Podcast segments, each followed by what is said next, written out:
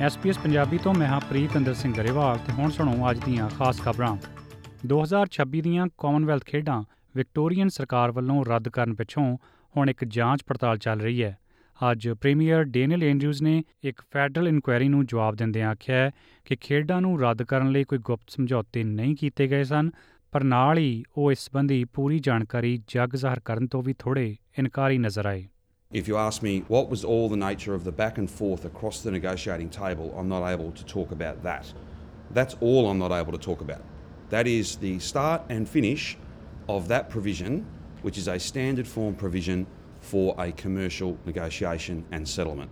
Nothing more, nothing less. The dollar value and all the other details are in the joint statement, which was provided very soon after, literally hours after the deal was inked. Uh, a couple of couple of weeks ago. Victoria ਤੇ New South Wales ਵਿਚਲੇ ਜੀਪੀਜ਼ ਜਾਂ ਡਾਕਟਰਾਂ ਉੱਤੇ tax office ਵੱਲੋਂ ਲਾਏ ਗਏ ਵਾਧੂ tax ਉੱਤੇ ਸਵਾਲ ਉਠਾਏ ਜਾ ਰਹੇ ਨੇ। ਕੁਝ ਡਾਕਟਰਾਂ ਦੇ ਉੱਤੇ 5% ਦੇ ਕਰੀਬ ਪੇਰੋਲ ਟੈਕਸ ਲਾਏ ਜਾਣ ਦੇ ਸਵਾਲ ਤੇ ਡਾਕਟਰੀ ਭਾਈਚਾਰਾ ਕਾਫੀ ਨਾਰਾਜ਼ ਦਿਸ ਰਿਹਾ ਹੈ। Royal Australian College of General Practitioners ਦੀ ਪ੍ਰਧਾਨ ਡਾਕਟਰ ਨਿਕੋਲ ਹਿਗਨਸ ਨੇ ਆਖਿਆ ਕਿ ਇਸ ਵਰਤਾਰੇ ਪਿੱਛੋਂ ਮਰੀਜ਼ਾਂ ਉੱਤੇ 20 ਡਾਲਰ ਤੱਕ ਦਾ ਵਾਧੂ ਬੋਝ ਪੈ ਸਕਦਾ ਹੈ। We've got a federal government who wants to reform general practice and make sure it's appropriately funded. And then we've got a state government that is only looking at revenue. It's a false economy. Not only will it cost more for patients, it will increase waiting times in the hospitals, it's going to increase ramping, and it's going to make healthcare so much more difficult for people. Indonesia ਦੇ tourist ਇਲਾਕੇ Bali ਨੇੜੇ ਰਿਚਟਰ scale ਪੈਮਾਨੇ ਤੇ 7 ਦਾ ਆંકੜਾ ਦਿਖਾਉਂਦਾ ਇੱਕ ਭੁਚਾਲ ਆਇਆ ਪਰ ਇਸ ਪਿੱਛੋਂ ਕਿਸੇ ਕਿਸਮ ਦੀ ਸੁਨਾਮੀ ਉੱਠਣ ਤੋਂ ਬਚਾ ਰਿਹਾ ਹੈ।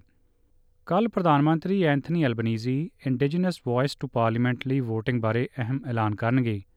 ਐਡੀਲੇਡ ਵਿੱਚ ਕੀਤੇ ਜਾਣ ਵਾਲੇ ਇਸ ਐਲਾਨ ਵਿੱਚ VOTING ਲਈ 14 ਅਕਤੂਬਰ ਦੀ ਤਰੀਕ ਨਿਯਤ ਹੋਣ ਦੀਆਂ ਕਨਸੂਆਂ ਨੇ। ਦੱਸਦੇ ਜਾਈਏ ਕਿ ਯੈਸ VOTING ਲਈ ਦੱਖਣੀ ਆਸਟ੍ਰੇਲੀਆ ਤੇ ਤਸਮਾਨੀਆ ਇਸ ਵਾਰ ਅਹਿਮ ਭੂਮਿਕਾ 'ਚ ਨਜ਼ਰ ਆਉਣਗੇ। ਪੱਛਮੀ ਆਸਟ੍ਰੇਲੀਆ ਤੇ ਕੁਈਨਜ਼ਲੈਂਡ ਵਾਸੀਆਂ ਵੱਲੋਂ ਇਸ ਸੰਬੰਧੀ ਨਾ ਪੱਖੀ ਅੰਦੇਸ਼ੇ ਜ਼ਾਹਰ ਕੀਤੇ ਜਾ ਰਹੇ ਨੇ। ਤੇ ਹੁਣ ਕੁਝ ਖਬਰਾਂ ਭਾਰਤ ਤੋਂ। ਪ੍ਰਧਾਨ ਮੰਤਰੀ ਨਰਿੰਦਰ ਮੋਦੀ ਨੇ ਰੂਸ ਦੇ ਰਾਸ਼ਟਰਪਤੀ ਵਲਾਦੀਮੀਰ ਪੁਤਿਨ ਨਾਲ ਫੋਨ ਤੇ ਗੱਲਬਾਤ ਕੀਤੀ ਹੈ। ਗੱਲਬਾਤ ਦੌਰਾਨ ਰੂਸੀ ਰਾਸ਼ਟਰਪਤੀ ਨੇ ਪ੍ਰਧਾਨ ਮੰਤਰੀ ਮੋਦੀ ਨੂੰ G20 ਸਿਖਰ ਸੰਮੇਲਨ ਵਿੱਚ ਸ਼ਾਮਲ ਹੋਣ ਬਾਰੇ ਆਪਣੀ ਅਸਮਰੱਥਤਾ ਤੋਂ ਜਾਣੂ ਕਰਾਇਆ। ਪਿਊਟਨ ਨੇ ਪ੍ਰਧਾਨ ਮੰਤਰੀ ਨੂੰ ਦੱਸਿਆ ਕਿ ਅਗਲੇ ਮਹੀਨੇ ਭਾਰਤ ਵਿੱਚ ਹੋਣ ਵਾਲੇ ਸੰਮੇਲਨ ਵਿੱਚ ਉਹਨਾਂ ਦੀ ਥਾਂ ਰੂਸ ਦੇ ਵਿਦੇਸ਼ ਮੰਤਰੀ ਸਰਗੇਈ ਲਾਵਰੋਵ ਹਿੱਸਾ ਲੈਣਗੇ। ਗੱਲਬਾਤ ਦੌਰਾਨ ਦੋਵਾਂ ਆਗੂਆਂ ਨੇ ਦੁਵੱਲੇ, ਤਾਲਮੇਲ ਤੇ ਕਈ ਮੁੱਦਿਆਂ ਤੇ ਚਰਚਾ ਵੀ ਕੀਤੀ ਤੇ ਇਸ ਪਾਸੇ ਹੋਈ ਤਰੱਕੀ ਦੀ ਸਮੀਖਿਆ ਕੀਤੀ। ਉਹਨਾਂ ਸਾਂਝੀ ਚਿੰਤਾ ਵਾਲੇ ਕਈ ਖੇਤਰੀ ਤੇ ਆਲਮੀ ਮੁੱਦਿਆਂ ਤੇ ਵਿਚਾਰ ਵਟਾਂਦਰਾ ਵੀ ਕੀਤਾ। ਗੱਲਬਾਤ ਦੌਰਾਨ ਹਾਲ ਹੀ ਵਿੱਚ ਦੱਖਣੀ ਅਫਰੀਕਾ 'ਚ ਹੋਏ ਬ੍ਰਿਕਸ ਸੰਮੇਲਨ ਦਾ ਮੁੱਦਾ ਵੀ ਉੱਭਰਿਆ। ਜ਼ਿਕਰਯੋਗ ਹੈ ਕਿ G20 ਸੰਮੇਲਨ ਨਵੀਂ ਦਿੱਲੀ ਵਿੱਚ 9 ਤੇ 10 ਸਤੰਬਰ ਨੂੰ ਹੋ ਰਿਹਾ ਹੈ। ਪ੍ਰਧਾਨ ਮੰਤਰੀ ਮੋਦੀ ਨੇ ਰੂਸ ਦੇ ਫੈਸਲੇ ਪ੍ਰਤੀ ਸਮਝ ਦਾ ਇਜ਼ਹਾਰ ਕਰਦਿਆਂ ਰਾਸ਼ਟਰਪਤੀ ਪਿਊਟਨ ਦਾ ਭਾਰਤ ਦੀ ਅਗਵਾਈ ਵਿੱਚ G20 ਨੂੰ ਲਗਾਤਾਰ ਹਮਾਇਤ ਦੇਣ ਲਈ ਧੰਨਵਾਦ ਕੀਤਾ ਹੈ।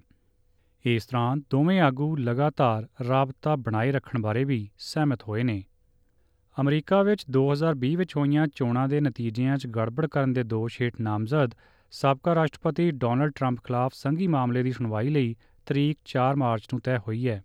ਅਮਰੀਕਾ ਦੀ ਜ਼ਿਲ੍ਹਾ ਜੱਜ ਤਾਨੀਆ ਚੁਟਕਨ ਨੇ ਟਰੰਪ ਦੇ ਵਕੀਲ ਦੀ ਮੁਕੱਦਮੇ ਦੀ ਸੁਣਵਾਈ ਅਪ੍ਰੈਲ 2026 ਤੱਕ ਅੱਗੇ ਪਾਉਣ ਦੀ ਬੇਨਤੀ ਨੂੰ ਖਾਰਜ ਕਰਦਿਆਂ ਇਹ ਫੈਸਲਾ ਸੁਣਾਇਆ ਹੈ।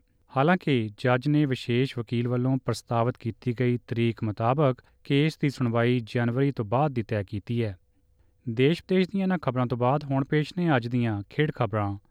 ਓਲੰਪਿਕ ਚੈਂਪੀਅਨ ਨੀਰਜ ਚੋਪੜਾ ਇੱਕ ਵਾਰ ਫੇਰ ਇਤਿਹਾਸ ਰਚ ਕੇ ਵਿਸ਼ਵ ਐਥਲੈਟਿਕਸ ਚੈਂਪੀਅਨਸ਼ਿਪ ਵਿੱਚ ਸੋਨ ਤਗਮਾ ਜਿੱਤਣ ਵਾਲਾ ਪਹਿਲਾ ਭਾਰਤੀ ਬਣ ਗਿਆ ਹੈ।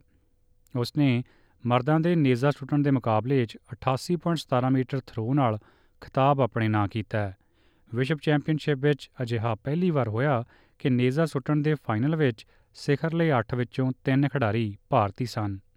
ਪਾਕਿਸਤਾਨ ਦੇ ਅਰਸ਼ਦ ਨਦੀਮ ਨੇ 87.82 ਮੀਟਰ ਦੂਰੀ ਤੇ ਨੇਜ਼ਾ ਸੁੱਟ ਕੇ ਚਾਂਦੀ ਦਾ ਤਗਮਾ ਤੇ ਚੈੱਕ ਗਣਰਾਜ ਦੇ ਯਾਕੂਬ ਵਾਲਿਸ਼ ਨੇ 86.67 ਮੀਟਰ ਦੂਰੀ ਤੱਕ ਨੇਜ਼ਾ ਸੁੱਟ ਕੇ ਕਾਂਸੀ ਦਾ ਤਗਮਾ ਜਿੱਤਿਆ ਹੈ ਨਿਸ਼ਾਨੇਬਾਜ਼ ਅਵਿਨਵ ਬਿੰਦਰਾ ਮਗਰੋਂ ਇੱਕੋ ਸਮੇਂ ਤੇ 올림픽 ਤੇ ਵਿਸ਼ਵ ਚੈਂਪੀਅਨਸ਼ਿਪ ਜਿੱਤਣ ਵਾਲਾ ਨੀਰਜ ਚੋਪੜਾ ਹੁਣ ਦੂਜਾ ਖਿਡਾਰੀ ਬਣ ਗਿਆ ਹੈ ਬਿੰਦਰਾ ਨੇ 23 ਸਾਲ ਦੀ ਉਮਰ 'ਚ ਵਿਸ਼ਵ ਚੈਂਪੀਅਨਸ਼ਿਪ ਤੇ 25 ਸਾਲ ਦੀ ਉਮਰ 'ਚ 올림픽 ਸੋਨ ਤਗਮਾ ਜਿੱਤਿਆ ਸੀ ਭਾਰਤ ਨੇ ਓਮਾਨ ਵਿੱਚ ਖੇਡੇ ਗਏ ਇੱਕ ਫਾਈਨਲ ਮੁਕਾਬਲੇ 'ਚ ਥਾਈਲੈਂਡ ਨੂੰ 7-2 ਨਾਲ ਕਰਾਰੀ ਹਾਰ ਦੇ ਕੇ ਔਰਤਾਂ ਦਾ ਪਹਿਲਾ ਏਸ਼ੀਆਈ ਹਾਕੀ 5S ਵਿਸ਼ਵ ਕੱਪ ਕੁਆਲੀਫਾਇਰ ਜਿੱਤ ਲਿਆ। ਭਾਰਤ ਨੇ ਇਸ ਤਰ੍ਹਾਂ ਅਗਲੇ ਸਾਲ 24 ਤੋਂ 27 ਜਨਵਰੀ ਤੱਕ ਮਸਕਟ ਵਿੱਚ ਹੋਣ ਵਾਲੇ ਹਾਕੀ 5S ਵਿਸ਼ਵ ਕੱਪ ਲਈ ਵੀ ਕੁਆਲੀਫਾਈ ਕਰ ਲਿਆ। ਸੋ ਇਹ ਸੀ ਅੱਜ ਦੀਆਂ ਖਾਸ-ਖਾਸ ਖਬਰਾਂ। ਐਸਪੀਐਸ ਪੰਜਾਬੀ ਲਈ ਮੈਂ ਹਾਂ ਪ੍ਰੀਤ ਅੰਦਰ ਸਿੰਘ ਗਰੇਵਾਲ।